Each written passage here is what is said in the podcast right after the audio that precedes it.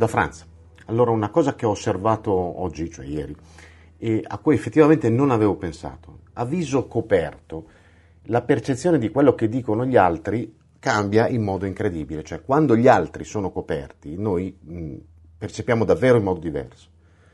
È ovvio, direte, no? Certo che è ovvio, però in realtà non ci si pensa.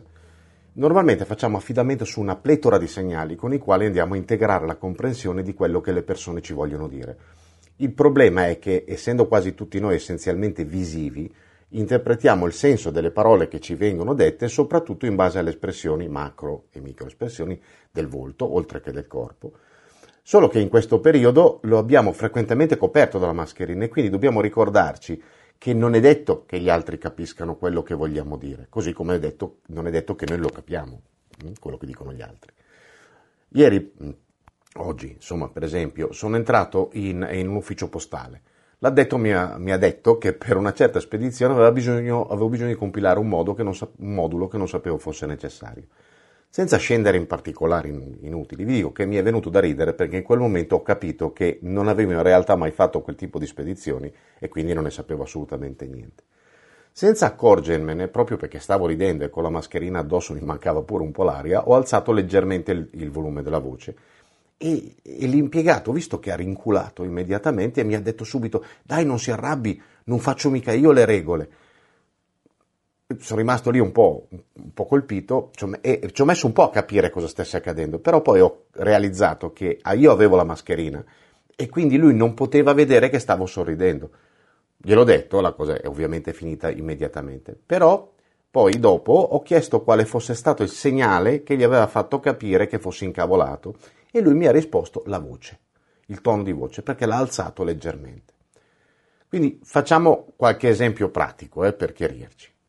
Allora, supponiamo che noi abbiamo la nostra bella mascherina. Ecco, tolgo gli occhiali perché non si appannano immediatamente.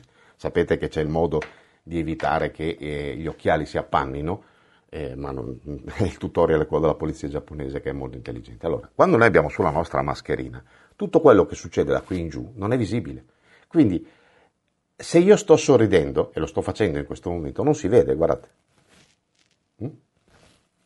Vedete?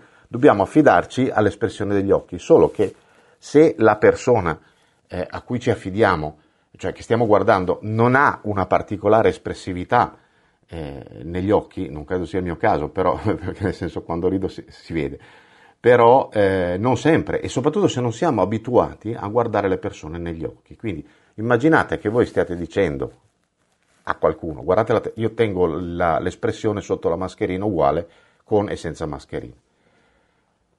Hai detto una cagata, te ne accorgi, vero? Vedete come cambia la percezione di quello che sto dicendo da così a così? Oppure credo che effettivamente eh, tu abbia detto un'immensa stronzata. Adesso sono serio ed è diverso. Ma anche semplicemente stare neutri, con un'espressione neutra. Se avete eh, degli occhi un pochettino, come dire, che esprimono, eh, le persone abitualmente non vi guardano negli occhi, noi non guardiamo le persone negli occhi e quindi non siamo abituati al fatto che qualcuno, per esempio, quando parla e dice qualcosa di un pochettino più serio, improvvisamente punta lo sguardo, lo carica. Ma eh, questo è fatto volontariamente, no? Però può accadere anche in modo del tutto involontario, quindi le emozioni vanno a caricare o scaricare lo sguardo e non, noi non, dobbiamo basarci su quello, non siamo abituati a interpretarlo, quindi questo era quello che volevo esemplificare. Detto questo ci togliamo la mascherina, eh, stavo morendo, e rimetto gli occhiali perché sennò capisco più un tubo. Ah, adesso vedo anche la telecamera. Ecco, detto questo, il mio invito è quello di stare molto attenti a quello che diamo per scontato. Quando il nostro viso è coperto è oggettivamente molto inferiore il numero e la qualità dei segnali comunicativi che emettiamo, quindi occorre in qualche modo supplire. Personalmente ho trovato utile dire quello che mi stava accadendo sotto la mascherina. Per esempio, se faccio una battuta, una considerazione ironica o altro che potrebbe essere presa come una cosa seria, prima di farla dico sottotitoli per i non vedenti, sotto la mascherina sto sorridendo. In questo modo l'emotivo della persona si sintonizza, per così dire, sulla qualità corretta per interpretare quello che dirò dopo o, que- o che ho appena detto.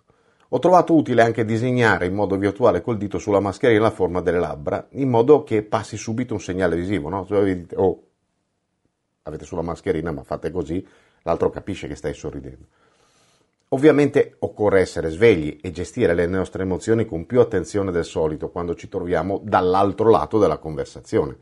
Ascoltiamo con attenzione, guardiamo la persona negli occhi, osserviamo la postura, come si pone, come è in piedi, come sta, come si mette e se non capiamo dobbiamo assolutamente chiedere spiegazioni senza temere di passare per idioti. Banalmente uno dice una cosa e noi diciamo era una battuta, vero?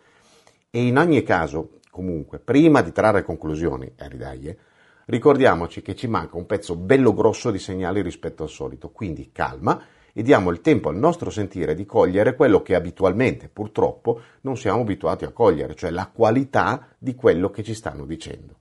Evitiamo anche di basarci su un solo segnale, come nel mio caso ha fatto l'addetto delle poste, delle poste basandosi solo sulla voce, perché è un sistema troppo impreciso.